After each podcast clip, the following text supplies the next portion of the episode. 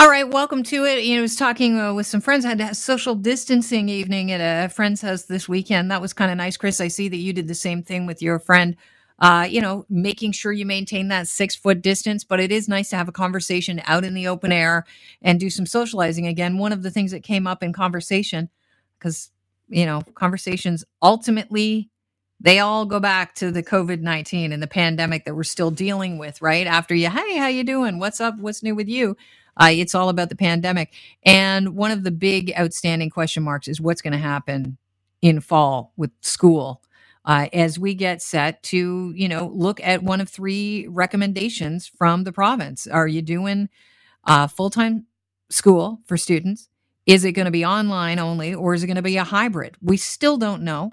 Boards have had to figure out their plans. The, the uh, school board uh, every scoreboard is scrambling to figure out what it would look like going back uh, to uh, school this fall and doing it in a safe way. And they aren't the only ones that are looking into this. The Canadian Union of Public Employees, that represent uh, 5,500 school support staff, are also looking into this. I want to bring uh, Laura Walton, president of CUPE's Ontario School Board Council of Unions, onto the show. Laura, what are you recommending um, to the government uh, as as a starting point of what you need this fall in order for uh, students to attend school safely? Yes. Yeah, so, hi, Kelly, and thanks for having us on. Um, so, first of all, it's 55,000 um, folks across the province that we represent. And so, uh, you know, we feel pretty confident in being able to say we're the largest representatives, representatives of support staff. And we're calling on them to invest for a safe reopening. Uh, right now, it's a lot of hey, let's make plans to do three different things, and and hey, maybe this will happen or this won't happen. But at the heart of it all is that we're not seeing an investment uh, that will ensure that people are safe. And I think, you know, everyone during this pandemic has recognized that there are some areas where there have been costs associated with opening up you know the economy and opening up back up businesses. Uh, it's foolish to think that we wouldn't have uh, enhanced protocols in schools, and that will take some investment. Okay, so when you say some investment, we all our ears peak up, perk up because it's taxpayers' dollars at the end of the day. What kind of investment? Um, because everybody, I think, wants their kids to be at school safely. listen, as a mom, I agree. Uh, as you know, somebody who represents education workers, we're looking at an investment of about a dollar forty nine per student per day. Uh, and that would be about a 2.1% increase in what the government is currently spending on grants for student needs. And I'll be very honest, I call this our bare minimum. Uh, this is the bare minimum that our folks here, uh, working with people across the province who do this work, feel that they need in order to provide a safe learning environment for our students. And that's extremely important to us uh, because we feel that we can't afford to get this wrong. What's at stake um, if we do get this wrong is far more devastating than the investment of 2.1%. Um, so, one of the things that we're looking for is for the government to create a provincial cleaning standard. Um, I don't know if you are aware, but currently in the province of Ontario, there is no cleaning standard for schools across this province. That uh, seems odd. Uh, well, it seems odd and kind of scary when you think about mm. it. It's something that we have been pushing for for quite some time, but even more so during a pandemic. There should be a minimum standard, a minimum that is being done in order to keep spaces clean. So we're saying that standard needs to be developed. But in order to do that, even if you look at the recommendations that the government is making, it's going to require additional staffing. It's going to require additional um, investment in order to pay for chemicals. Uh, so, for instance, we're finding, and we have the benefit of working with our colleagues in healthcare, long term care, and childcare. They have some really good mandates in there that we're not seeing in the education system. Uh, levels of dilution for disinfectant, for instance, how often things need to be cleaned. That needs to happen in the province, and then it needs to be backed up with sufficient funding so that school boards are putting the people in place to do the cleaning. Okay, I'm just looking at a, a, summary of costs, and I, I think this is from a press release, one of your press releases that my producer Chris sent me. Um, uh, the summary of costs. So you mentioned that in fall you're pegging it's about uh, one a dollar forty nine per student per day. That's almost five hundred and ninety million dollars for the year.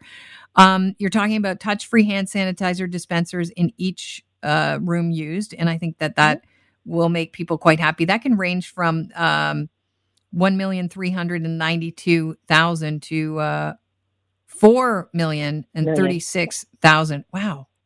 How is that possible? That's a lot of money. Why why are the costs so high? Well, because it's and I laughed when we were actually doing it because it reminded me of you either have the push down pump or you have the you know the one that spits out at you, but that's power operated. But you have to think that you're looking at about 25 on average of 25 classrooms per school uh, mm-hmm. with additional spaces, and there are 4,800 schools in the province of Ontario.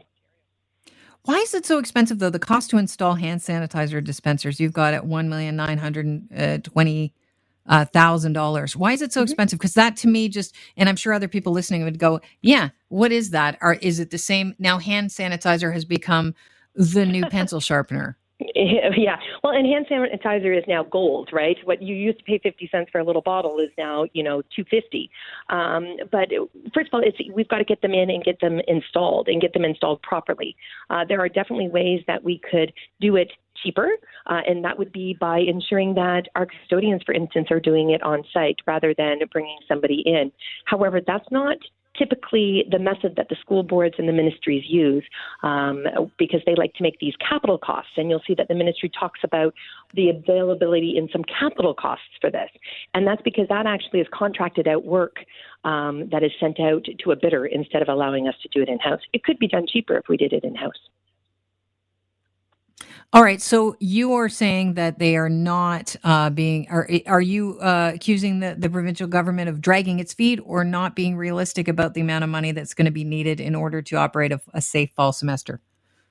So I'm going to cut them some slack, and I'm going to hope that they were hoping that there would be more clarity and more, you know, what direction this province was going in as far as as the disease and the pandemic goes. However, I think right now I'm saying to them, listen, we're five weeks out um, as a parent myself, I need to know what's going to be happening with my child in September. Um, and parents have the right to know what's going to be happening with their children in September. Further to that, people who are working with children need to know what's happening in September because they often are parents as well. And what we're saying is that you need to make that investment this week because we need to have safe schools. That's going to require some staffing. That's going to require, you know, sourcing out hand sanitizers and masks and PPE. All of that's going to have to happen. All of that costs money. It needs to happen now so that we're ready to go in September. If it doesn't happen this week, uh, is your fear that uh, teachers are, are going to be worried because we're hearing about this in the States to go back to school?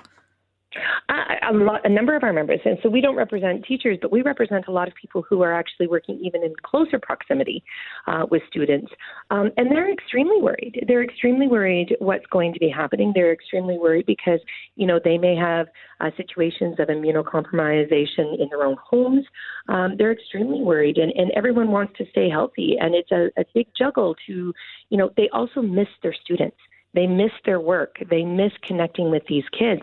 And, uh, you know, that's also very worrisome, too, is that, you know, we need to have those connections again.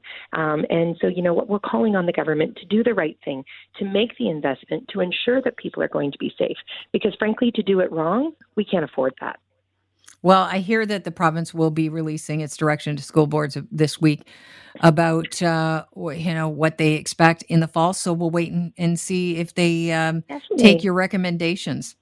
Yeah, we, we our fingers are crossed, and uh, you know we do hope that they understand that we're coming from a place of those folks that are actually doing this work, uh, and at the heart of it, we just want our students back, and we want our students safe. Laura, thank you very much for joining us. I appreciate your time. You're welcome. Take care.